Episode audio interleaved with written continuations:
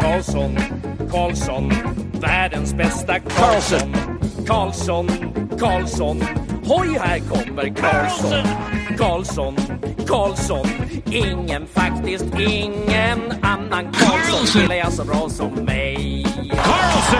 Carlson! Carlson scores! Karlsson, Karlsson, världens bästa Karlsson. Vackra, snälla ögon. Yes! Welcome everybody to episode of the Keep It Karlsson Fantasy Hockey Podcast, the longest running fantasy hockey podcast in the world, hosted by two guys, one of whom has close, exciting matchups every week in the Cacuffle, and the other one just gets blown out all the time. But that's okay because we're still having a good time. I'm your host, Elon Dubrovsky, and with me to talk about everything that's been going on in the past week of fantasy action, answer a lot of patron questions, talk about some injuries. We're going to talk about goalies. We're going to talk about all the positions, but we're going to start with goalies. Anyways, the person with me who's going to do all this is your friend and mine, Brian Com. Hello, Elon. Hello, everybody. It's lovely to be with you for another week of fancy action where, yes, we are going to, like, for me, it's coming down to the wire again. Last week, I won on, uh, on, a, on a game winning Shea Theodore assist to Jack Eichel and then had to watch the Anaheim Toronto game with bated breath until Trevor Zegras put it away and ended it because my opponent had Tavares and Terry in that game. And like just seeing that game end was the best thing ever. So I, I, I just squeezed by by less than a shot on goal. So one more shot for Terry Tavares would have been cooked. This week is shaping up similarly. It's fun. I like it. You know what the worst thing is though, Elon? Do you remember my opponent, Sammy, in Tier 3 Binghamton of the Cupful, kkupfl.com, um, had a stat miscounted. Like Yahoo did a stat correction on Monday, but it came in too late for it to be counted towards the matchup. So Sammy was actually the rightful winner of the matchup, and I'm skating away with my I don't know, is uh, that- 45 hundredths of a point victory.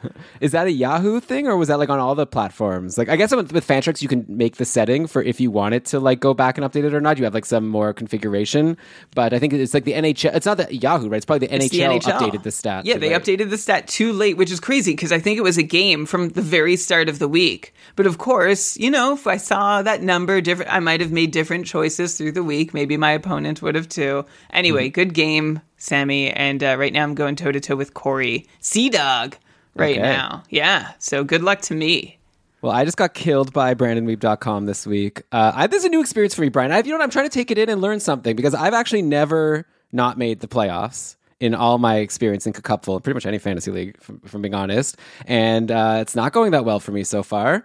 And I think it's a good, I, you know, I'm proud of myself for not being as stressed out as I normally would be. Maybe it's because I've got like some other stuff going on in life. That's not an excuse, you know. And I, I I'd also it's like now I have a fun challenge. I have a team that's not that great. I'm going to see if I can turn it around. I keep making bad moves. It would help if I didn't drop Kuzmenko a couple weeks ago. That was really dumb. Uh, you know, But you We'll do see. that sometimes, and sometimes it really works out for you. Like you are very brave with your ads. Like Yeah. you dropped Ryan Hartman. I think you were one of the first to drop him. That hasn't hurt you at all. Uh, you Yeah, well, the traded thing Josh is- Norris. That didn't hurt you either. Like you make some aggressive moves, and I feel like they work out more often than not.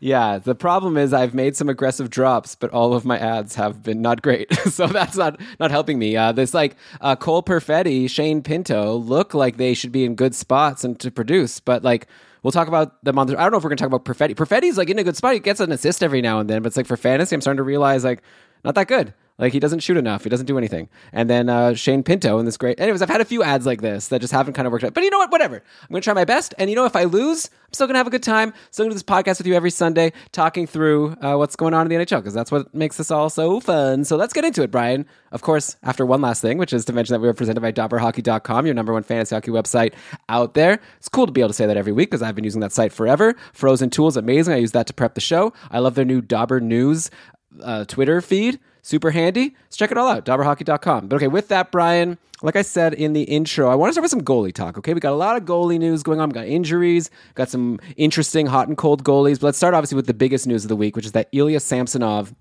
was hurt in Toronto's 2 1 win over Boston yesterday.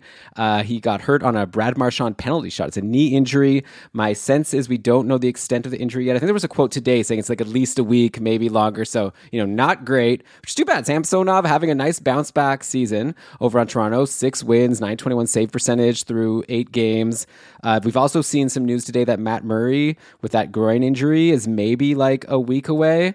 But I'm going to tell you something, listeners. I'm pretty confident that Matt Murray will not be back in a week. Just a guess. And I think if he does come back, he might not stay in the net for a week. I don't have much confidence in Matt Murray's health. i am just going to say that off the bat. But like, obviously, if Matt Murray's in your free agency, now's a good time probably to stash him uh, because he, once he's healthy, he's going to play, especially with Samsonov hurt now. Uh, in the meantime, we've got Erik Källgren playing today versus Carolina, and it looks like the game is over. And I was I was going to come on and just totally bash Erik Källgren Källgren, who's by the way spelled uh, for people searching for him on Yahoo right now, uh, saying he's not a very good goalie, but uh, he had a good game today. Actually, he's up 29 of 30 in this 3-1 win over the Canes. So before that, he stunk. But uh, now, uh, I guess, well, whatever. He's the starting goalie, and he had a good game now, so he'll get the next game. And probably you want to go get him for the short term while we're waiting for either Murray. And by the way, like I said, I'm not too confident in Murray. So if Samsonov's hurt a long time, I wouldn't be surprised if Källgren ends up playing a lot. The backup today was a guy named Keith Petruzzelli, who wasn't even signed by the team before this injury. He got signed, called up. He's actually having a really good season in the AHL. He's 6 0 with a 922 save percentage with the Toronto Marlies. So, Brian, uh, I guess we have to just be recommending for people to go and grab Erik Källgren for the short term, right? You sound thrilled to be doing that, Elon. and like I know the thing with the Leafs goalie, even in the best of times, it's challenging. When is the last time? It's been basically a calendar year since Jack Campbell started last season so hot that a Leafs goalie has really been consistently reliable for you. And there is the the trouble with being a Leafs goalie is that you're playing behind a team that's really tight defensively, a little less so this year, but generally still in the top 10 teams defensively according to expected goals against it, even strength. And that means you might only face 20, 22 shots a night, which means if you let in two or three, uh, you might still win, but your save percentage won't be so awesome. And that's the challenge for anyone in the Leafs net. And uh, right now, that challenge belongs to Erik Källgren, who, you know, before I looked at his numbers, Elon, I was definitely going to come on and say, well, I can't rely on Erik Källgren. I have no interest in even thinking of relying on Erik Källgren, given the problem of being a Leafs goalie and the fact that so far this season, going into tonight's games, Källgren had three starts, zero of them were quality. Last season, he had 12 starts, five of them were quality, so 42%, 880 save percentages for his career. And then like so I'm I'm like okay I'll just look at his numbers just to see if anything is really standing out for Källgren do my due diligence and imagine my surprise when looking up Källgren's numbers. He's actually been pretty darn good this year compared to his expected save percentage at 5 on 5 he actually is the same amount above his expected number this year as Thatcher Demko was last year and we have very good things to say about Thatcher Demko, right? Yeah, this uh, is five on five. I'm I'm taking it that he's letting in a bunch of goals that yeah, shorthanded. Yeah, Källgren's been sunk by by a very bad shorthanded performance. His his penalty kill save percentage is 820, which is about 60 basis points lower than what we'd want to see. But you know, he also just wasn't that good last year, Källgren, and I think I, I'm trying to find reason to look, I'm going to keep an open mind about every goalie for sure because we have no idea what to make of them. I think this just might be a small sample talking. I don't know that Källgren has really turned the corner, which brings us to Keith Petruzzelli, who had a 927 save percentage in 23 games with the Newfoundland Growlers of the ECHL last season, then got a earned a cup of coffee in the AHL thanks to that. Put up a 902 save percentage in a few games. And this year, Elon, as you said, uh, Petruzzelli's looked good. 922 save percentage, six wins, no losses with the Toronto Marlies. But again, Petruzzelli is going to run into the same problem as Källgren, which is one, uh, not proven as an NHL goalie, and two, this is a bad place to do it because you're not going to see a whole lot of shots. If you make a mistake, then those mistakes are magnified in your save percentage because you're not getting endless opportunities to make up for it. So, oh, yeah, I guess the actionable advice here is I think I'd stream if you're desperate or if wins are if wins are really valuable in your league, sure go for it. But a save percentage matters or you want to find like a high volume kind of guy, see who else is out there. The the Leafs stream for my uh team, the Keeping Karlsson Ultimate Patron Fantasy League, kkupfl.com Oh for more God. info. I, I didn't say what it's what it stood for before. Um You did Leafs- already. The Leafs no, I just said the link. But Okay. This won't be a weekly thing. The, conversation that surrounds the the cup, cup the cupful.com link plug. Um, what I'm saying though is for my cupful team, Shaw, uh, the Leafs goalie is rarely my first choice to stream. Never my first choice to stream. Like I'd rather go Martin Jones, who will, or Vitek Vanacek, both of whom we'll be talking about shortly. Yeah, I, I think I agree with that, especially since, you know, whatever, Matt Murray might be back soon for however long he can hold up. But, I mean, if, you know, those guys are taken, you want to go that's going to play games. Källgren had a good game today. I don't see why you don't just grab him if you, you know, could fit him into the Leafs games next week. Uh, by the way, sticking with Toronto, let's talk about a snoozer potential guy here in Michael Bunting, who got an assist on Saturday, but that was his only point in like you know he was pointless for five games before that. He also had no points today. It's like Michael Bunting's having a kind of a dud of a season. Like he only has six points in thirteen games now, and like it's not like he's been bumped from that great line. I guess he was like for a, a game or two, but like today's game, for example, versus Carolina, I'm seeing. Oh wait, actually, looking at the lines. uh Okay, no, these are all new lines that they ran today. Matthews, Nylander, Kerfoot, and then Tavares, Marner, Nick Robertson. And then also there was some time with Tavares, Kerfoot, Nylander. Okay, and then Bunting played a bit. I guess they were shifting things around. Anyways, there was time where Bunting was playing with Matthews and Marner. Anyway, is it the kind of thing that you just hold Bunting no matter what while he's in that spot because it's such a great spot? He was able to produce so much last year, or is there a point? Because last, you know, I had the same this problem last year where Bunting was in this spot and he had a cold streak around this time of the year. And I remember I dropped him in a couple of my leagues, and then I really regretted it because he went on to have this like Calder nominated season. So my hunch is to say to not drop Bunting, even if he's like driving you crazy, as long as he's going to hold this spot. And even if he, and also don't forget, there's the risk of like, oh, you see on GameDayTweets.com that uh, Bunting is playing on the third line. So like, okay, I guess I could drop him now. Guess what? That's what I did with Kuzmenko on the Canucks, and he was like playing on a bad line. I was like, oh, okay, I guess he's droppable now. Then the next game he was back playing with Pettersson, and now he's on fire. So you know, uh, I don't know. My I'd be concerned recommending to drop Bunting. I'd almost say like now look for someone else to drop him and hope that you can get him for free. Uh, but Brian, what do you think? Because it is very disappointing so far. There is a chance he's just maybe not going to be able to replicate what he did last year. The weird thing, well, what he did last year was awesome. Michael Bunting with 65 points as his pace with zero power play production. Well, not zero, but close to zero power play production. And uh, this season, he actually started okay. The interesting bit for Bunting is that he was producing when Auston Matthews wasn't. And curiously, now that Auston Matthews is producing, uh, Michael Bunting has gone ice cold. Um, one thing for him is that even though his shot rates are down, his shot attempt rates are up. So I don't think it's a, you know, it's a sure thing that he's not going to be as successful a shooter this year. Because if you look at his shot counts per game, they're down, even though he's playing, I think, a couple, one or two more shifts on average at five on five per night. Um, I think. Bunting is snake bitten a little right now. His, own shooting, he's shooting 5% versus his usual 13% at 5 on 5.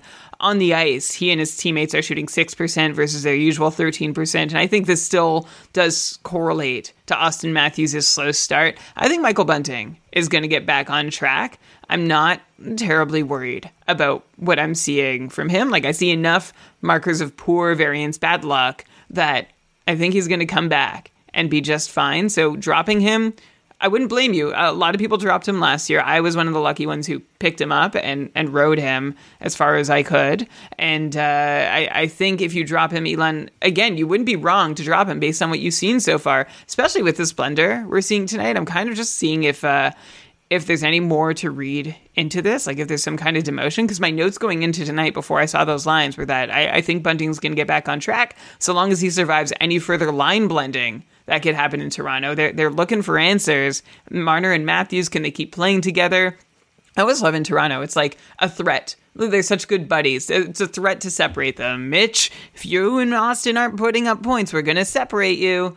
And that would be my concern that Bunting doesn't land back there. But I think, come on, I think he's the most sensible guy to land back there. And I, I think he'll be fine. So yeah, I consider Michael Bunting a good buy low.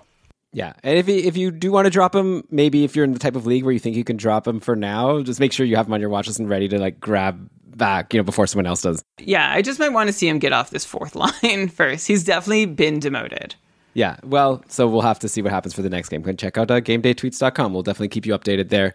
Shams always with the retweets. So let's go to New Jersey now, because remember, this is the goalie section of the show. So, you know, and when I say it's the goalie section, we're obviously going to veer around once we're on a team. But let's go to New Jersey now. Mackenzie Blackwood was hurt on Tuesday. Apparently, he's going to meet some doctors uh, next week. So we'll find out. Hopefully, he has a good meeting with his doctor. In the meantime, Vitek Vanacek is red hot. Five wins in his last five games. In fact, if you take out his pizza to start the season versus Detroit, Vanacek's been a 933 save percentage goalie with a 1.64 goals against average since. Like, he's been great all year, and his numbers just aren't that great just because of how badly he fared in his first game, letting in five goals on 22 shots versus Detroit. But yeah, like, he's been great. Now, Blackwood is hurt. So it's like, wow, there's no reason that Vanacek should be a free agent anywhere, right? Like, I like New Jersey. They score a lot of goals, and he's hot, and now he doesn't have any competition. We'll see what the doctors say about Blackwood, but I feel like, yeah, definitely if you're looking at Kallgren or Vanacek, definitely I think it's Vanacek, no question, right? Yeah, I would take Vanacek for sure, especially because I I know you don't you doubt you have your doubts that Matt Murray is gonna get in the lineup anytime soon. But if he does, then that's it for Kallgren. And even with Kallgren, it might be that's it for Kallgren. Um, meanwhile, Vanacek has been doing great, and he's the guy. While the Devils wait for answers on Mackenzie Blackwood. Vanacek gave up three goals on 30 shots against in his last outing, but that was after four and a half games where he gave up, like the half was because he, he came in for Blackwood when Blackwood got hurt. Um, but in those appearances, Vanacek gave up two goals or less each time.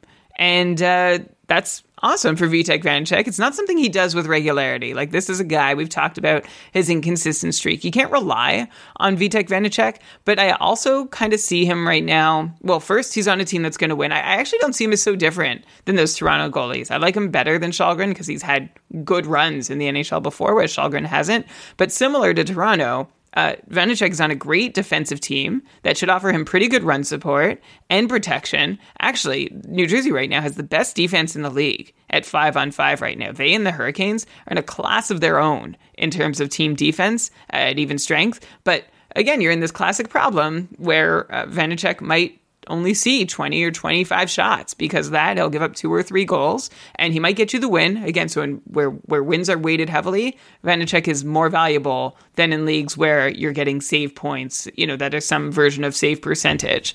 Uh, so that's that's the thing to look out with Vanacek. Like I didn't race to add Vanacek and Cupful one because I, I didn't know if I was going to need the ad later down the road, but also because I was nonplussed by Vanacek's track record, his inconsistency. Right. Can I, can I push also, back a little bit, if, well, if you don't mind? Yeah, but let me just finish that thought. Sure. Like uh, in the cupful, we have a low reward for a win, right? Like it's, it's, not a huge reward for a goalie win. You get two points. It's the equivalent of four shots on goal. So, mm-hmm. like for for me, eh, uh, I want a goalie who's going to face a lot of shots and do a pretty good job of stopping them.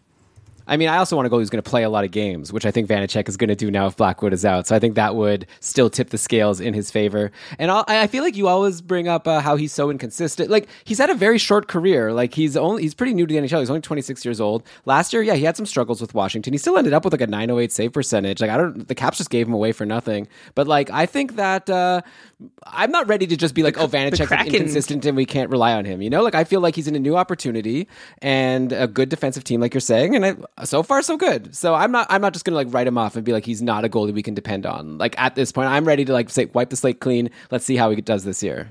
That's very forgiving of you. The Kraken also gave Vitek Vanacek away for nothing. If you remember, they got him in expansion, then oh, traded yeah. him back for a, for like nothing, right? Or a second round draft pick they, well, they got out like, of the deal. But yeah, they were like, "Wow, we got uh, Grubauer. We don't need we don't need Vanacek. We got the best goalie here." Yeah, and, uh, yeah. yeah. No, um, that's a shame. Yeah. I, so my problem with Vanacek is every time he plays well, the wheels fall off before long. Like these four strong appearances in a row, I'm not sure he's done that before in, in the NHL. Like he's had at most a couple good weeks and then enough bad outings to be like, I need to drop this guy over the last two seasons. His quality start percentage was under 50%. So not not great. 36 sure. quality starts out of like 75 actual starts. That's Yeah, well, I- I you know, Jacob Markstrom also rely had a slow start to his career, and Markstrom ended up, you know, being amazing. I'm not while, saying, so- yeah, for sure. I'm not saying it's impossible for Vanacek to do well. I'm also looking at his five on five numbers, Elon. They're poor. He's playing like a lot. His expected Fenwick save percentage is 945. Uh, his actual is 929. That's a like that's a substantial difference. 16 basis points column. Okay. That's a Love- that's a huge. That's a huge. Like usually, anyone over 10 basis points below their expected number, danger zone. This I is danger like, zone uh, plus. We had zero mentions of the term basis points this It's season. new this year. Now it's like no, like not even this episode. We had none all season, and now it's been said three times just I on this one show. I've said it a couple times already. Well, should I say save points instead? I don't know, whatever. Because we're talking I- like three tenths, like we're talking percentages, right? Yeah, like for sure. decimal places. If No, there's a better, if there's a better, maybe I'll call them save points. I, I think it's fine, and I think uh, I guess Brian and I are just gonna have to agree to disagree here. I say rush and grab Vanacek. Like you definitely. I say want go him get right him now? too. Okay, so there you Yeah, go. I think I don't yeah. disagree. I just say be ready to be disappointed. Okay, I think you're going to be fine. I like New Jersey. I think you want to have their starting goalie. Uh, next up, let's go to Seattle. We brought up Philip Grubauer. He's week to week.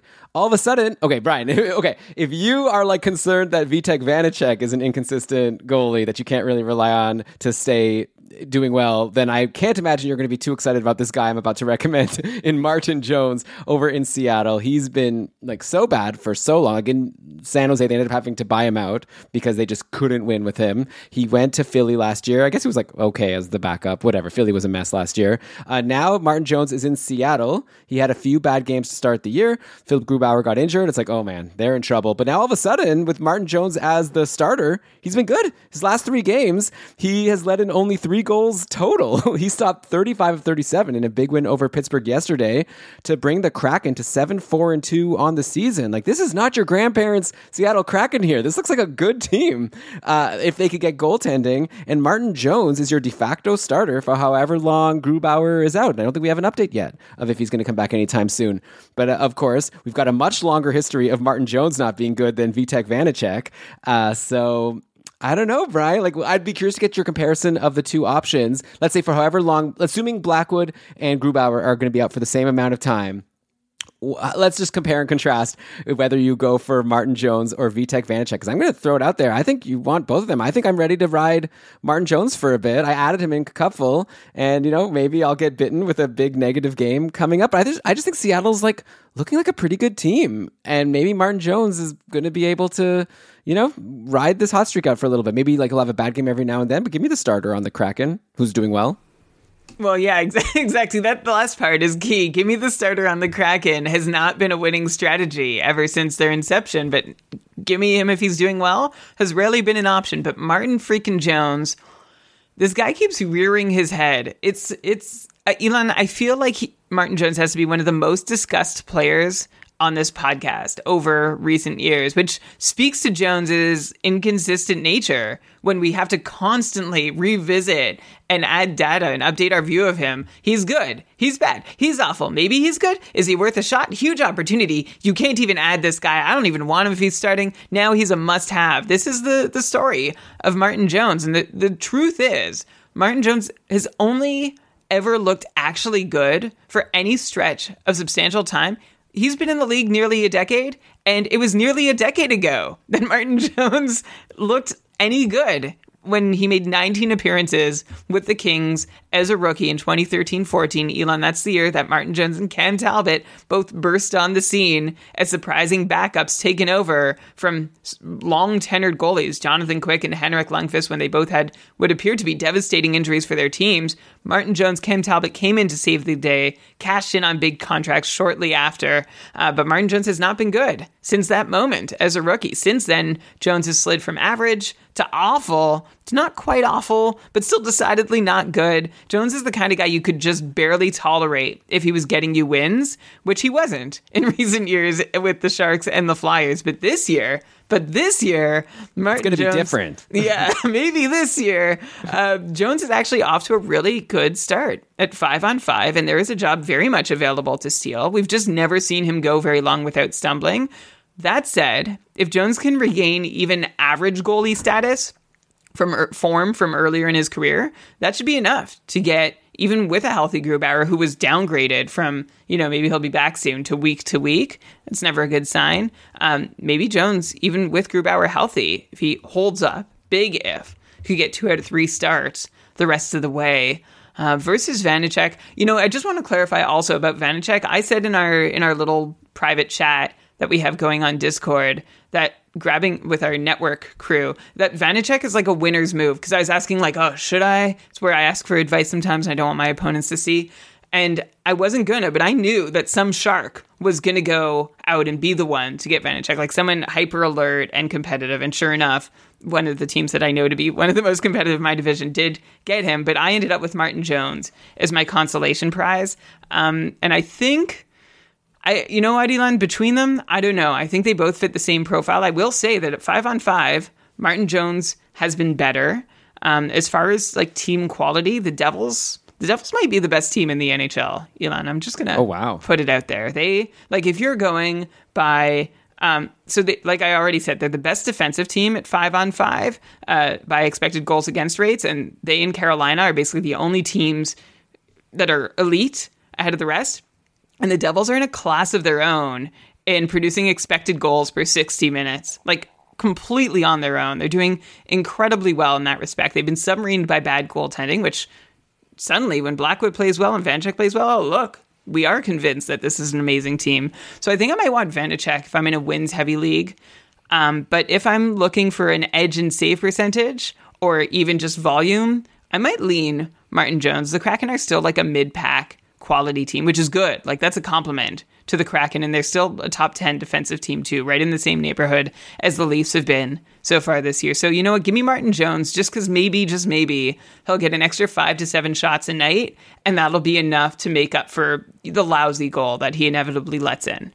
Hmm, okay. I mean, it's definitely close to a coin flip. I would go Vanacek because I just I'm still concerned about Martin Jones being like really terrible, and he's just somehow had a good Yeah. week. Uh, but and, who knows? win, Oh, and wins heavy league, I'd go Vanacek. Like Okay, if yeah. values on wins, Vanacek. If values on save percentage, Jones. By the way, this is why we get tweets a lot of the time asking us, like, someone will be like, "Oh, my goaltending sucks. Should I trade Tage Thompson?" This is like tweets we've gotten this week. Like, should I trade Tage Thompson for a goalie? Should I trade Rupe Hintz for a goalie? It was even for like not even that good of a goalie. One of the tweets we got, but it was like, "So, oh, Binnington, like someone's struggling." It was like, "Now's my chance," whatever, and like wanting to offer these like amazing stars. And my first suggestion is always like, "Who's in free agency?" Because like, you know, you could trade Rupe Hint, Rope Hintz. I guess I should say his name right. You could trade Rope Hintz, one of the like on one of the best lines in the league for Binnington, or you can get Martin Jones or Vitek Vanacek, one of these other guys we're going to talk about, like for free, and just ride the free agency when they start to stink. Tr- switch to someone else. So for me, like if you're going to tweet at us uh, with a question like that, we're happy to try to answer. But I always think to myself, I don't know if I would trade a superstar forward for any goalie unless it's like you know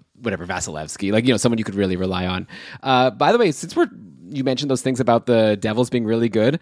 I should mention quickly. I did have it in my notes here to bring up that, like, of course, Bratt, Hughes, Hischier, all still looking great. We don't need to talk about them anymore. Uh, we've already done that a lot. But for deeper leagues, how about that? I think the fourth line or the third. I don't even know what line this is, but this line of Miles Wood, Michael McLeod, and Nathan Bastian just had an amazing week. And I'll just highlight specifically uh, Miles Wood here. He picked up points in four straight games now, including two goals and one assist versus Edmonton on Thursday, then a goal and assist versus Calgary yesterday. He's had huge shot counts seven, eight, and four are his shot counts in his last four games. We're talking about Miles Wood here. Uh, he's been on the second power play also, and no power play points. So maybe you could even count on a power play point every now and then to supplement that. Uh, Nathan Bastian also has been pretty decent. He has five points in four games. McLeod four points in his last four games. Brian, what do you think? Miles Wood, anything here? Really quickly, like, you know, for the people in deeper leagues, I'm sure he's still available, but probably becoming less and less available as he's on this big hot streak. Are you happy just let your opponent go and grab Miles Wood? Or if, is what you're saying about the Devils being such a good team mean that you want even like a hot player on the fourth line or third line? fourth line is where Miles Wood is playing by by my view. And uh, no, like I, I think Miles Wood makes a good deep cut ad if you're in a shots league. There's value there for sure. The way he's shooting, and he might get you uh, a hit or two a night as well. But he's not playing a whole lot of minutes. Um, his shot rates are incredible. Like they are out of this world because he's taken so many shots with so little ice time. And it's been exciting to see. Like, it's always fun when these guys come on the radar Wood, McLeod, Bastian, doing things that we don't expect them to do. But this is this is a checking line. This is a fourth line checking. Like, if you were going to say that the Devils are playing a, a top nine, these guys would not be in that top nine. They'd be in the other three. So I wouldn't, uh, I don't think I'd be going very far out of my way for Miles Wood. You know, he did call out his teammates. We mentioned it. Was it a week or two ago? And now he's stepping up. I feel like that's that's good. This guy's a yeah. leader. He's leading by example, but he's leading from the fourth line and second power for play now. unit. I think, yeah, I think the best you could hope for from Miles Wood is like a a Tampa Bay Yanni Gourde, but I, I don't think he's gonna get there. Even maybe he'll be more like a Tampa Bay Mathieu Joseph. Like he plays his role well, uh, doesn't really involve scoring. But again, uh, Miles Wood is a good deep cut for shots on goal if those are something that can help you. Yeah, like Shams is saying in the chat here, how about Fabian Zetterlund, who's been playing with Hischier and Tatar? That's great. But like, I would almost think if Miles Wood keeps playing well, that's the thing that I think we sometimes overlook on the podcast. I think I said it on a show or two ago. Like for now, Miles Wood is only on the fourth line. So even if he's on a hot streak, it's like, are we really going to add him? But like, if a player does well and the coach sees the players doing well, the coach could promote him, get, reward him. So maybe all of a sudden Zetterlund gets sent down the lineup, and all of a sudden it's Miles Wood with Hischier and Tatar. I don't know what's going to happen. Like I don't like obviously the Devils are doing well, so why would they like switch things around? But I don't know. So uh, someone to watch. Okay, Adam to your watch list. I just want to see what's going to happen. Uh, okay, and then I guess speaking of like players on these uh, goalies teams that we just talked about, let's go to Seattle again. Brian, I wanted to ask you about uh, a guy who really disappointed me this week because the Kraken had a great week. They scored 12 goals in three games. So you'd expect a guy that was on their top line and top power play, who was a point per game going into the week. He must have feasted, right? But no, Jaden Schwartz did nothing. And when I say nothing, like nothing, he had zero cupful points total in his last couple games. That means no shots, no hits, no blocks, obviously no points. Just the most. You, I hate this. Okay, and I have Jaden Schwartz on a couple of my fantasy teams. Again, another reason maybe why I'm not having the best season so far because I could have had Kuzmenko, but instead I held on to Jaden Schwartz. Uh, so Brian. What's going on with Jaden Schwartz? Is he a drop now, or is this just like a random blip? Like uh, the person that we should have had, Adam K also wanted us to ask about Jaden Schwartz. The person that Adam and I should have like dropped Schwartz for for this week was Yanni Gourde, who's like in the bottom six, and who like Miles Wood said, I don't care if I'm in the bottom six, I'm still going to go off. Uh, Gourde had five points in his last three games, including a goal and two assists versus Pittsburgh. He's been playing with. Uh, well, I don't know. Like, I guess he hasn't really been playing with Morgan Geekie and Daniel Sprong. I guess they're fourth line. They're also doing well. Like all these random guys are doing well in Seattle. Meanwhile, Jaden Schwartz did nothing. So just curious to get your quick take on Schwartz and if he's a hold or if you drop him after these couple like donuts. It's so frustrating that Jaden Schwartz, uh, you know, we were hopeful for him last year. Nothing really happened. And now Schwartz has like proved himself to be legit rosterable for the first chunk of the season. And then, as you said, ran a couple big cupful donuts in a row, two straight cardio sessions. I, I don't know, Elon, what to make of this. I do know that because Schwartz has spent so little time being legit, that it's not going to take a whole lot of time for me to want to give up on him either. So I like I'm looking, I'm looking at the last games like okay, I don't know if this is good or bad news, but Schwartz was only on the ice for one goal scored. The, the Kraken scored just once with Schwartz on the ice over the last three games against, uh, who was it, Calgary, Minnesota, and Pittsburgh. Uh, it's like, right, and you could say, well, maybe they deserved more. Well, the bad news is is that uh, Schwartz's line has definitely been struggling in those last three performances. They've been the three worst shot attempt performances of the season, and I'm not even looking at shots against. Like I don't care shot attempts against. I just want to see them fire a whole bunch on the other uh, team's net, and they had their three se- two season lows plus one tied for their second season worst season total of shot attempts uh, while on the ice. So this is bad news for Schwartz and his line. I think because Seattle has a, a good off night schedule this week. They play Friday, Sunday. I think I'll hold on to Jaden Schwartz for this week. The that valuable schedule earns him a stay of execution. But again, if Schwartz continues to struggle, it does feel like it's just back to where he was before a couple strong weeks. Like he hasn't been good enough long enough for me to be totally bought in and attached and ready to to to hold on through thick and thin with Jaden Schwartz. He's uh, he's just going to destroy his rep in the same amount of time he spent building it, and that's that's just okay. You were yeah. asking about Yanni Gourde, right? Should I? Well, I mentioned on? how good he, he's been, and like, yeah. yeah. what do you think? yeah, he's, he's Yanni really good. good. Yeah, he's a uh, he's I was looking at Yanni Gourde all week as a target to stream next, but also I was scratching my head at what I was seeing. Like he just didn't seem like somebody who fit the profile of someone that I'd be at all interested in adding, p- playing basically on the third line, second power, or not even the second power play. He he's seen uh, like almost zero total power play. I don't know if he's seen a combined 90 seconds on the power play so far this season. So why would I want Gourde? I mean, I remember the Tampa Gourde that we just mentioned, who, when he went to Seattle, everyone was, oh, yeah, top line centerman, legit. Yanni Gourde is going to lead the expansion crack into a big season. Everyone was so pumped that even when he got injured long term, he was still drafted in drafts, not in the last rounds, like mid rounds, and then stashed and uh, then didn't deliver when he got healthy. So Gourde now actually producing six goals uh, have been scored while he's on the ice on the last 36 shots that have been taken while he's on the ice. So I think that's one reason why Gourde is piling up some points lately. I do like that he plays top nine minutes. Right, he plays 14 minutes a night at five on five. That's good. He has a penalty kill role that um, they don't seem to have a power kill in Seattle. I don't think he's a threat to score very often on that penalty kill. He does have one shorthanded goal though. I think, uh, yeah, I, I, I don't. Here's the thing with Seattle. They've scored 28 times on their last 201 shots over their last seven games. They have three or more goals in seven straight games. They've had four or more goals in five of those. These are big goal scoring numbers for the Kraken that aren't going to sustain. I think that's lifted Gourde's numbers. Unfortunately, it hasn't lifted Schwartz, which is kind of confusing, but it's lifted a couple other Kraken's numbers as well. And I'm not expecting the party to last for Yanni Gourde, but maybe he can be like a solid, I don't know, 50 point player? Yeah, I don't know. Yeah, probably around there. Someone that's on a hot streak. And sometimes you just want to listen to the podcast. We'll tell you some guys on hot streaks.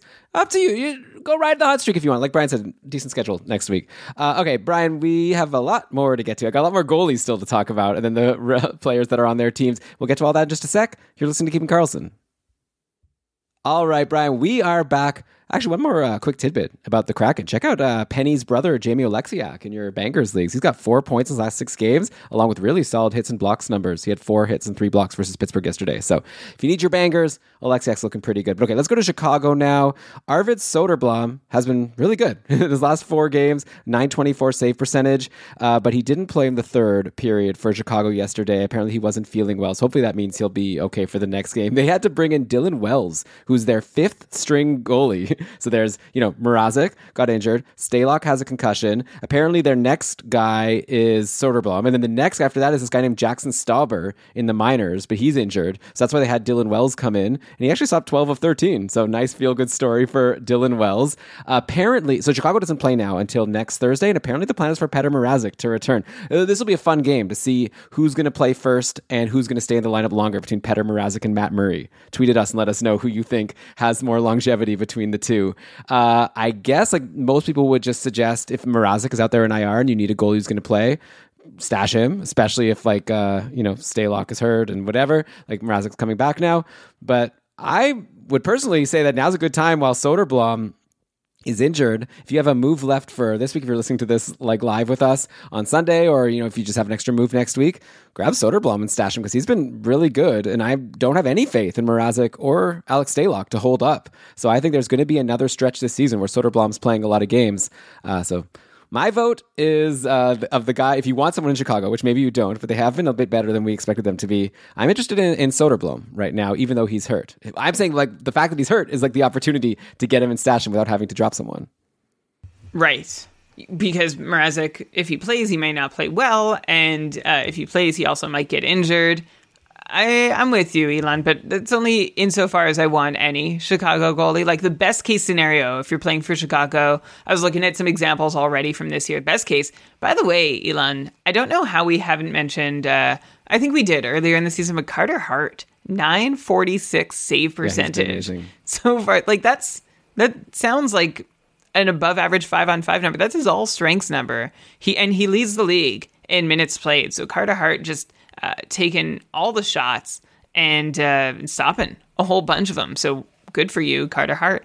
The and good for ca- Philly, by the way, not being the disaster we thought they would be. Like, right. I guess like Tortorella, well, I don't like him, but I got to give him credit. Like this team, I was expecting to be really, really bad, and. Uh, they're not obviously like yeah, yeah getting good goals. But that's why. Helps, but overall, yeah, right. Like this is unsustainably good goaltending, right? So uh, at least we we figure it will. I don't think Carter Hart is going to be the first 945 season long save percentage goalie we've seen. Uh, the worst case, by the way, the flip side of this for a Chicago starter is in Anaheim, where you have John Gibson with an 883 save percentage. The Petr case scenario is an 873 save percentage, which is what he's pitching so far. And uh, honestly, you could fall anywhere in between. So go ahead, you know, you can take a shot on Soderblom standing up well to a whole bunch of volume. Remember that Marc Andre Fleury wasn't doing so well standing up to a whole bunch of volume in Chicago either. But he also, for stretches, was like he was good yeah, for a while. Yeah, the the team is even worse this year. Soderblom isn't Fleury, probably. At least not yet. So, uh, look, it's a risk, but a calculated one. So, if volume yeah. is rewarding in your league, then you could do worse than to take a shot on Arvid Soderblom. Yeah, and also again, that's my like sort of galaxy brain, like probably the smarter, like more basic move, anyways, is to grab Mrazek if he's out there if you want to get a because he's expected to be back, right? So that's the, he's going to probably start Thursday. We'll see how he does. I, am not too optimistic though. Okay, let's go to Ottawa now. More goaltending talk. Cam Talbot returned for the Sens last week. He stopped all 13 in relief of Forsberg on Thursday, and then he had another good game on Saturday, stopping 26 of 28 in the 2-1 loss to Tortorella's Philadelphia Flyers. Uh, Anton Forsberg was looking really good to start the year, and especially with Talbot injured until his last couple of games, where he's kind of started to blow up. He's at a sub 900 save percentage versus both Tampa and Vegas. To be fair, those are two tough teams to play against. But yeah, Forsberg wasn't up to the task.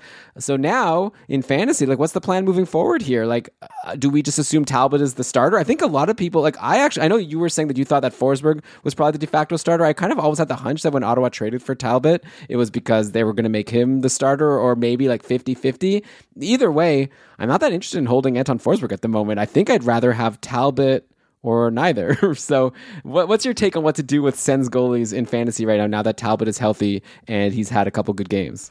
Well, now the Sens goalies are back to being as appealing as they were going into the season, which is not very. We felt like Talbot and Forsberg were going to be in a straight up tandem, and very hard to roster in leagues where goalie cuffs don't make a lot of sense. And there's a lot of leagues where that doesn't make sense. If it does, like if you just need to hit your minimum starts and volume isn't a thing, then sure, you could get both of them, get the Ottawa starts and enjoy. But otherwise, I'm not sure that you really, really want to have either one of these. Anton Forsberg, he's playing a little bit below what his expected numbers were, um, but he's also not had a lot of defensive support. And meanwhile, Talbot in his career, he's never been better than an average goalie for any length of time, but that's still something. Like that's more than uh, Vanecek and Martin Jones have ever really accomplished. But Talbot also hasn't played um, as low like as far beneath his expected number as Forsberg has so far this year. And Forsberg hasn't even played that far below his number. Talbot has just been pretty good at sticking pretty close to average on a season long basis. So I, expect things to go back and forth between Talbot and Forsberg, especially because I think this D corps is likely not going to let one guy perform very well for very long. I think they're going to hang each one of them out to dry with some regularity until, you know, maybe Pierre Dorion adds a piece uh, to solidify the defense or DJ Smith behind the bench finds a way to adapt or a different coach gets behind the bench and finds a way to adapt. Um, but I think those are reasons why neither Talbot nor Forsberg are going to be able to take the job long term is because the defense in front of them might just not let them play so well. So that's that's my take. I'm not looking at one as being any more valuable than the other. I really see them as equally valuable, which is um, not a great look in a lot of fantasy formats. Yeah, Shams is uh, asking here in the chat. You're really pulling the ripcord now, not waiting a few games to see it out. Uh, no, like I, I think that I'm just giving you my prediction that I think it's going to be 50 50. I guess if Talbot gets hurt, but like Talbot came and played okay. Forsberg was just dropped in tier one of the cupful. Uh, we'll see. He's going to come off waivers tomorrow. So we'll see if someone drops a big fab bid on him. You can go to cupful.com. Brian, finally, I'm going to say the website as well. And you could look at the tier one. You know, we, li- we have links to all the divisions. If you're curious after listening to this, what happened with him, you can go and see the transactions for tier one Sweden and see if anyone paid big to get Talbot. I, I won't be making a bid. I've, I'm rocking right now. I've got, Brian, check this out. Check out my goalie tandem. I've got I've got Logan Thompson, who I got in a trade for Josh Norris. Then I've got Martin Jones and Karel Vejmelka, who I've both picked up out of free agency. That so we'll see how badly this goes for me. And so, but I feel like I'd rather have those three guys right now than Anton Forsberg. So I could be wrong, obviously, but uh, I mean they didn't bring in Talbot to be a backup. That's that's my opinion. By the way, the Lions in Ottawa yesterday really like Ben and I were talking about it on Thursday how they've been really switching things around. It's all the same guys in the top six, just in different combinations. In that game versus Philly, Stützle with Tkachuk and Giroux, and then Pinto centering Batherson and DeBrincat. They lost lost. So who knows? Maybe they'll switch it around again for the next game. I wasn't planning on bringing up Pinto again because we've talked about him like every single episode. But Ryan Downey asked us, uh, he's in such a good spot, he's not doing anything. Uh, he did have six shots versus Philly at least, which is nice because he's had all those games without shots. So I think just those six shots are telling me I'm going to hang on to him a little longer, see how he does Tuesday. Uh, I don't want to like drop him and then have him pull a Kuzmenko also, like I keep on bringing up. Uh, but yeah, I don't know how much we still need to talk about Shane Pinto. It's a great spot, great opportunity. Let's go now, man. Gotta gotta bury some of these shots.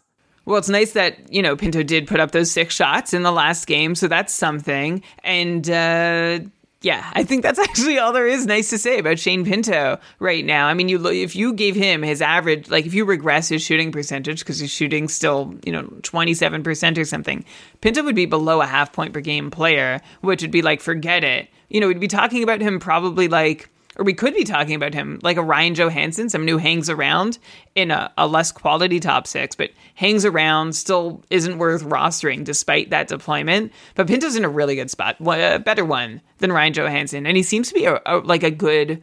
I think I've mentioned this every show, like a good player, like a good, smart, all around player, but that does not always translate into points, and we just don't know yet that it will.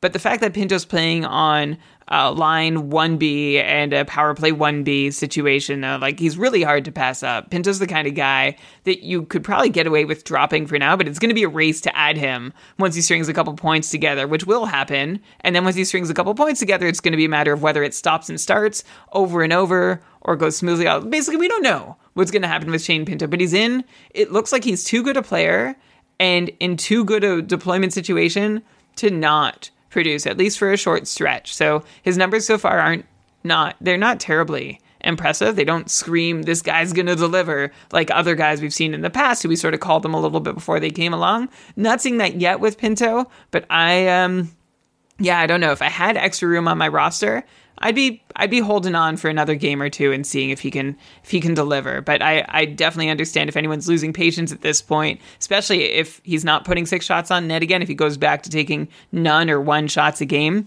then he's going to be a pretty easy drop despite his deployment.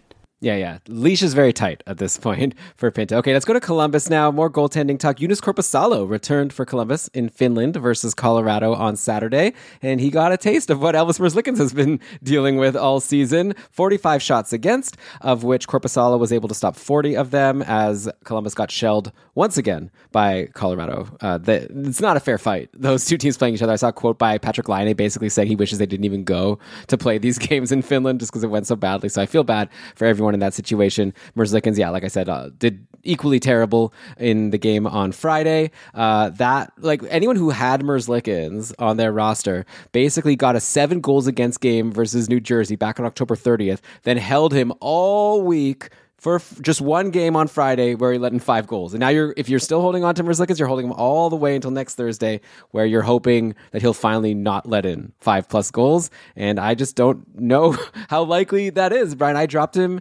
in our league that we're both in together, and you added him. So I'm curious to know like what your plan is. I'm not judging. I'm I'm curious. Like, are you going to hold now uh, till next Thursday, or as uh, two Kachuk to Chuck uh, asked in our Discord, just like what's going on with him? Like, I'm curious. So, what's your plan? In general? And what do you think? Is there any hope here? Uh, because maybe once Columbus plays a non-Colorado team, you got to imagine if Merzlikins continues to struggle, Korpisalo gets another game. I don't really have that much faith in him. He's kind of like a Martin Jones to me at this point. I'm talking about a lot of goalies who I don't have much faith in this episode. but, uh, yeah, anything to Korpisalo and also our, how much longer Merzlikins manager is supposed to hold on.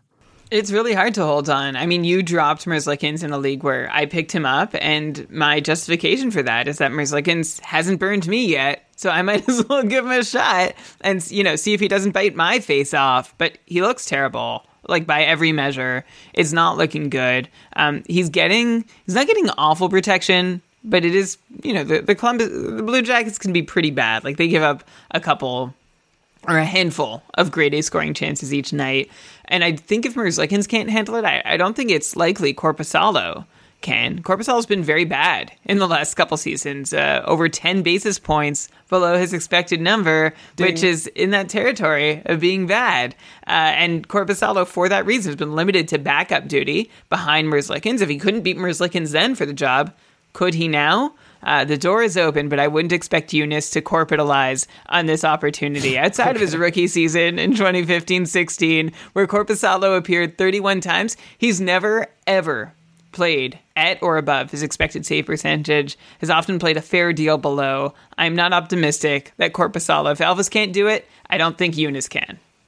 Yeah, it's just a bad situation there. And speaking of this dumpster fire in Columbus, Andrea, who's here in the chat, hey Andrea, uh, wanted us to talk about Johnny Gaudreau, who now has only one assist in his last four games, uh, bringing him down to nine points in 12 games on the season. Uh, yeah, not great. Maybe I'm willing to throw out these last couple of games versus Colorado. Like they were just totally outmatched. Maybe, you know, once Columbus plays slightly easier competition, Gaudreau will start doing a little bit better. But I'm kind of at a point now where I see point per game as like a a big success for him. Like I think like point per game would be Gaudreau's ceiling in terms of what I'd be expecting from him, and I think it's possible he can still do that, but definitely nothing near the like hundred plus points that he did last year. So Brian, what do you think? Is there any reason for hope for any more than that at this point, or is even like point per game starting to look like a bit of a stretch?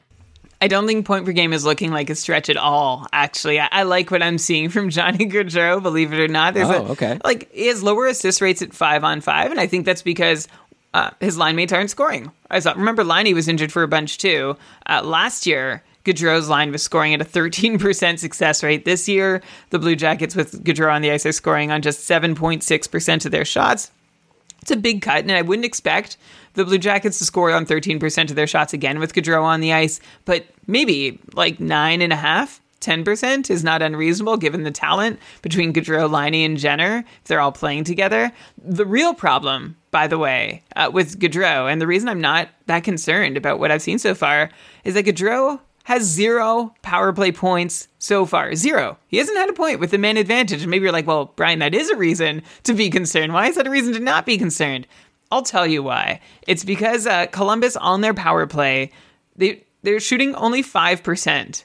All right. Uh, they've converted on just 6% of their opportunities. The Blue Jackets are 2 for 33 on the power play. Gaudreau himself has one and a half expected goals. The Blue Jackets themselves have more expected goals than the two that they've actually scored. And so I, but I actually looked and I compared uh, how the unit was performing in Columbus this year, uh, the top power play unit, compared to how they performed last year. And uh, they're actually doing better. Like they actually look more dangerous according to expected goals rates than they did last year. So I don't. I was going to say maybe they're still trying to figure it out and how to be dangerous and how to make this work.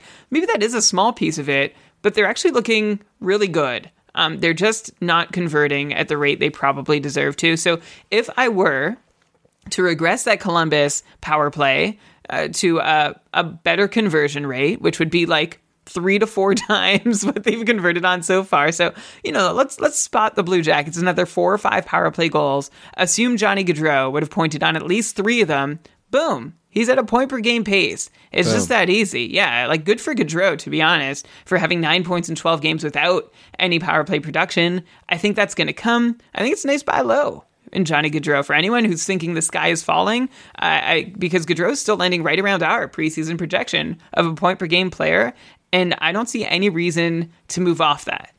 Okay. Well, good. I guess you always kind of do that fun thing where it's like the whole time you were, uh, you know, talking about how great he is, and then you ended up landing where I was, which is like I think he's probably a point per game player and not the hundred point guy. So it sounds like we're in agreement. He's not going to like fall off the earth and, and, continue to get one point every four games like he has, but also maybe you don't want to expect anything like too too crazy like he did last year, where everything was just going so right. Like there's a lot of things going wrong. Brian's brought up lots of reasons to expect some of those things to turn around and be less wrong, including some more power play points. But yeah, I'm with you. I think he's around a point per game guy, and if as long as that's your expectation, I don't think he's going to disappoint you too much. And if you could get him for cheaper than that, yeah, sure. Yeah, buy low. Uh, okay, back to some more goalie talk. Tweet from uh, Philip Johansson asked us at Keeping Karlsson is now the time to drop Markstrom and Frederik Andersen and pick up Husso and Skinner uh, which is kind of like to me like right away I want to be like no. Like obviously not. That's two like goalies who were like in like the top couple tiers for us which more goalies broke last year for a couple lower but you know let's look at the the data here. Uh, Jacob Markstrom has been really bad lately. He's led three three and four goals in his last three games. He's only got a 900 save percentage on the season. Uh, Frederik Andersen has actually won five of his seven games. But Brian this is the quintessential example of what you were talking about before with some other guys about goalies on teams where they just like don't let in so many shots. So even if Andersen Andersen's had a couple couple games this season where he's only letting a couple goals, but still had a save percentage less than 900, just because Carolina is so good at suppressing shots. So his save percentage is 894. How this must be pretty rare for a goalie to have five wins in seven games, but still only have an 894 save percentage. So that's not great for you unless your league is just really heavy on wins. Meanwhile, on the other side of this question, we've got Ville Husso, who has had three straight one or zero goals against games, capped off by a 24 save shutout of the Islanders yesterday. He's having an amazing season so far. Five wins also, just like Andersen in seven games with a 941 save percentage. And then uh, Stuart Skinner uh, looking at his situation, so Jack Campbell just got blown up again by Dallas yesterday. He led in six goals on 36 shots. S- Stuart Skinner took a loss in his last game as well, but was better. He stopped 39 to 43 versus New Jersey, who's like the best team in the league, according to Brian. Uh, he has a 944 save percentage on the season.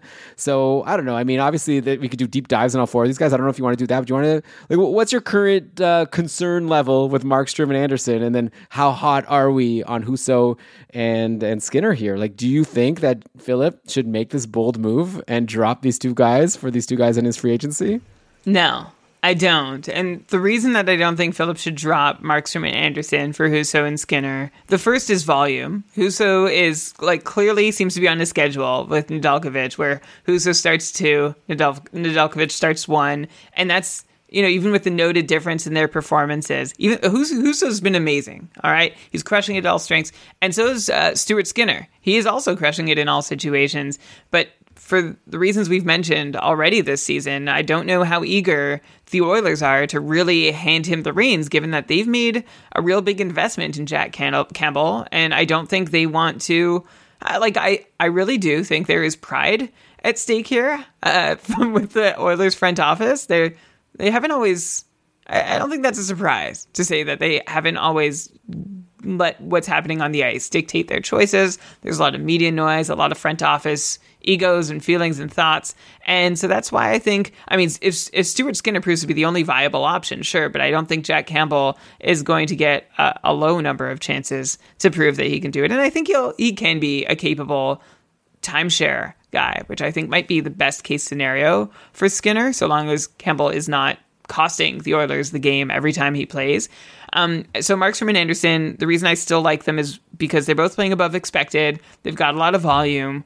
Um, Markstrom's actually doing fine at five on five. Actually, I think the Flames are still adjusting and tinkering and figuring out how they're going to play. Their their defense has slipped compared to last year, and I think that's something Daryl Sutter is still working on. And uh, I think we see the result in Markstrom's numbers so far, but I think he'll get better protection, and I hope he'll find his groove. To be honest, like we can't be so dead set assured that Markstrom is going to be great, but he doesn't really have a backup to challenge him, right? He's got uh, Vla- Vladash. So? Yeah, no, I don't, I don't think he's going to challenge for starts. So um, that gives Markstrom a big, a big leg up um, on Skinner for sure. Maybe Husso. Of course, it depends on what your league rewards. And then Freddie Andersen has been fantastic at five on five, um, but he does have that problem where he's on a team that's really strong defensively and doesn't get a lot of shots that he faces. Um, Carolina, by the way, I'd say if New Jersey's the first, the, the best team in the league, I'd say Carolina's a second or in line to be second. They, Wow. they yeah, they look really good. Where's Colorado in this list? Um, well, if I'm going by expected goals share at five on five, which is one of the ways I'm making this pronouncement, Elon, you won't believe this, but Colorado's 23rd. The thing with Colorado is don't they like draw a million penalties? So then they could just do a lot They of damage do- on the power play. Exactly. Yeah. So this is their five on five number. Last year they were better at five on five, but yeah, yeah, they do their damage uh, on the power play for sure. But Freddie Andersen, speaking of damage on the power play, he takes his damage on other teams' power plays. He has just a 650 save percentage while shorthanded. Elon a whopping 150 basis points below expected or save points. Uh, like, by the way, he so he's putting up a 759 Fenwick save percentage. So that includes all shots that missed the net too. Uh, give, giving him credit for those. Uh, versus an expected 908 save percentage shorthanded, which is crazy. Like Carolina's penalty kill is wild. If they're given Andersen an expected 908, usually your expected save percentage as a goalie is in the 880s. So uh, that Carolina penalty kill doing all they can, and Andersen really having a hard time with it. So all this to say, Elon, I think it's a it's a novel thought, and I think you have to be open to the thoughts. I can't remember who it was that asked if they should drop Philip Markstrom. Johansson. F- oh, okay, yeah. So I don't know if Philip should like I, I think it's good for Philip to be having this thought. Depends on what your league format rewards. I probably wouldn't have the stones to do this. I'd like I'll, I'll stick with the two guys I know are gonna 100% start the large majority of the games all season long. Thank you very much. But you like, but you have to think as a fantasy manager where your edge is, and uh, thinking at least about making the swap will will will do you good according to your own league's rules. Well, remember I was telling you before about how we were getting questions on Twitter of people wanting to trade like Tage Thompson or Roope Hintz for like a even a struggling goalie. So if you're like what I would suggest to Philip is if you can get superstars for Markstrom and Andersen and then get Husso and Camp and Skinner for free out of free agency to fill your goalie spots instead, do that, right? Like I don't I'm agreeing with Brian. I just can't imagine dropping Markstrom or Andersen straight up, but I would love to trade them to someone who believes in them and is willing to give a really stud skater for them and then ride those free agent goalies because you have some good goalies there in free agency. Yes. Uh, Okay, We've, we are in agreement. By the way, uh, Joel is saying in the chat that no matter how little faith you have in Vladash, apparently Sutter said that he plans to play Vladash one game a week. So that's going to limit how much volume Markstrom can get, which I think makes sense because you want Markstrom to be, you know, kind of like fresh for the playoffs if they get there. It's also crazy that you're saying that Calgary's D has slipped. Uh, the whole like everything in the offseason, we were talking about how like wow, Calgary had like one of the best defenses, and now they brought in Mackenzie Weegar and didn't really lose anybody. And uh, very hard to predict this game of hockey, but yet we still try to do this podcast, drop five shows in you a week trying to predict this game. Uh, okay, we're still talking about goalies, and we were talking about Husso. Let's talk about his uh, former teammate Jordan Binnington, who started strong, but he's been struggling himself lately. Six, five, and four goals against in his last three games versus Montreal, LA, and the Islanders. Binnington is now down to an 879 save percentage on the season who knows? At this point, I'm starting to get tired of talking about goalies, honestly. But like, uh, is this going to be another rough year for Binnington? It's now the time to buy low. Who that? You know, what what do we do here? Thomas Greiss is the backup. I don't really have much faith in him, so my gut tells me to just like stick with Binnington and try to trade for him if if you could get him for cheap. But uh, I don't know. It's not, not looking good. He did this last year to us. Yeah, he did. And uh, it is kind of tiresome to be talking about all these goalies, right? Because all we can do is throw our hands in the air. If you have Binnington, I, I think I'd have more patience with Binnington than I would Merzlikins. How's that for some useful context? Just yeah, because uh, you know Columbus has seems like they have less of a chance of righting the ship and fi- finding the way to, to lock it down defensively and pick up some wins versus St. Louis, who like has a similar lineup that took the Avalanche to, did they get to seven games or was it they, they took the Avalanche deep into the playoffs last season. So you would think that this team would still be capable and they have some things to figure out. They're having pressure from their GM and their coach, and everyone knows they've got to figure it out somehow. Um, and that's why I'll I'll I'll hold on to Binnington also because there's there's no challenger. I don't think so. We had someone ask, is it possible that Thomas Greiss can steal the job from Binnington? I don't think so, and I think that's one of the reasons the Blues brought him in is because he can't steal the job from Binnington, who seems to have trouble performing when there's somebody breathing down his neck. So they solved that problem, but now Binnington has his own problems to solve. The defense has been okay. They haven't been great. Uh, they can probably improve there. They can probably get Binnington some more run support too. So that's why I am. Uh, look, I can't say I. These are goalies, goalies, right? What what in the world do we do with them? We know that they're not. We can't count on Binnington doing great, but I'm willing to be a little more patient with him than I would be someone like Elvis Merzlikins. Yeah, I'm. I've got uh, this guy Joel Hofer. I, I, might not be pronouncing that right in my dynasty league in my minors, and I'm excited yeah. for him to get a shot at some point. So yeah, this is ju- this is juicy for anyone who's got he he had a good uh, Calder Cup run in the AHL playoffs last season. Yeah. Bring him in. If, if Greiss gets injured, or or Binnington, watch out. Okay, okay. One more goalie, Brian, and then we're gonna end part one here, and then we'll move on to some skaters for the second half of the show here. But uh, I wanted to mention really quickly on the plus side, Karel Vejmelka He's, I think he's like a really good goalie. like he's, he reminds me of like Rickard Rakell, who I always thought was like a really good player, but just on a team that was holding him back. It turned out that maybe he's not as amazing as I thought he was. But Karel Vejmelka, I'd be so curious to see how he would do another team. In this past week, he beat both Florida and Washington, stopping 41 of 42 versus Florida. Then he stopped 34 of 36 uh, in the game versus Washington. There was a game versus Dallas in the middle where he didn't look as great, but to be fair, he wasn't even supposed to start that game. But Connor Ingram only lasted 11 minutes before getting pulled, so Vejmelka had to come in on his vacation day. Uh, but like, I just think he's like really good as a goalie. Of course, in fantasy, his team matters, and Arizona's clearly not that great, but yet like he's capable of these huge perfor- that game versus Florida. Like how many couple points was that worth? Like so many. I've grabbed him in my league, and I don't know. I I, I just want to hold on to him. I know every once in a while he'll give me a negative, but I have more faith in him. Like I think he might be a better goalie than like a Binnington or a Jack Campbell or like all these guys, Merzlikins. Like I don't. I'm not sure. Like I would be curious to see one day if Vejmelka ever gets a chance to be on a good team and to see what he can do. Uh, but yeah, just want to throw him out there. What do you think? Yay or nay to like Vejmelka as someone that's like a a good goalie and b maybe even worth rostering in a league unless it like you know really just matters. Like if it only counts like goals against average and wins, maybe you don't want him. But if you're getting points for saves, he's it's pretty good. Yeah, yeah, getting points for saves is great. You're not going to get points for wins. Uh, goals against is going to hurt too. Uh, like Arizona barely protects the guy. Uh, he has one of the worst expected save percentages in the league, and that speaks to the degree or the the lack of defense capability around around Vejmelka. So that's a that's a bummer for him. But the thing he's got going for him is what uh, guys in Carolina and New Jersey and Toronto don't, which is that if he lets one in, he might get another eight or nine shots against to stop and make it. Of course, when he doesn't stop those, then you're then you're really in trouble. But more often than not, Elon, he's done he's done okay. He's he's kind of proving that he could stay in the league. He's doing better so far relative to his expected number this year than he was last year. Um, for whatever that might be worth. So, yeah, good job, Karel Vejmelka, for holding up under some pretty insane volume and threatening workloads. Yeah, and by the way, uh, Arizona, good schedule. Next week they play four times, and one person who's going to be in the lineup for all four games is Dylan Guenther, who is has officially like made the team for the season. They decided not to send him down after those nine games, so congratulations to him. And hey, he's been on the top line with Clayton Keller and Barrett Hayton, or at least in the last game. Uh, he had a stretch of five points in five games before going quiet for his last two. Uh, but now, kind of interesting, right? I'll take someone playing with Clayton Keller with a, such a high pedigree uh, for four games next week. Brian, let's say you want to stream in any Coyote. You could have anyone aside from Keller or Gostisbehere, okay? You have the whole team at your disposal. Let's say you had roster spots for him on Tuesday, Thursday, Saturday, and Sunday. Who are you taking? Okay, I'll, I'll throw some options at you. I already threw out Guenther. Uh, then you've got Lawson Crouse, who's had goals in three straight games before yesterday, where he didn't get a goal, but he did take four shots. Uh, Nick Ritchie, three goals in his last three games. There's a guy named Matias Maccelli who's been playing with Crouse. He has four assists in his last four games.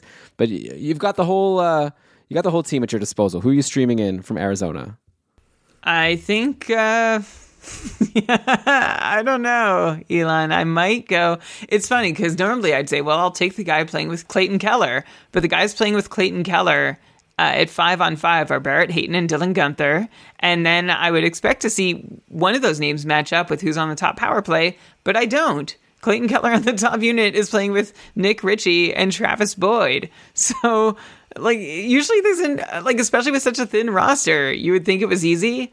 I think I don't know, Elon. I, I think I'll go with Lawson Crouse. That's what I was going to say. Yeah, I mean, how, seven points in eleven games. He's got five sh- five goals on twenty three shots, which is it's high. Like it's a twenty two percent shooting percentage. But last year he held a fifteen percent shooting percentage. So I don't know. Maybe he could have three or four goals uh, in this time, and that that could be legit, and that still puts him over half a point per game. Uh, he hits, he shoots. I think. I think, uh, yeah. I don't. I don't know who the other. I mean, you mentioned Matias Maccelli and Nick Ritchie. I guess would be the other consideration. Has eight points in eleven games, but he's shooting thirty eight percent with six goals on just sixteen shots. Uh, Maccelli has seven assists and takes. Uh, this is one of the, the lowest shot rates I've seen from a forward ever. Zero point four shots per game. He has four shots in eleven games.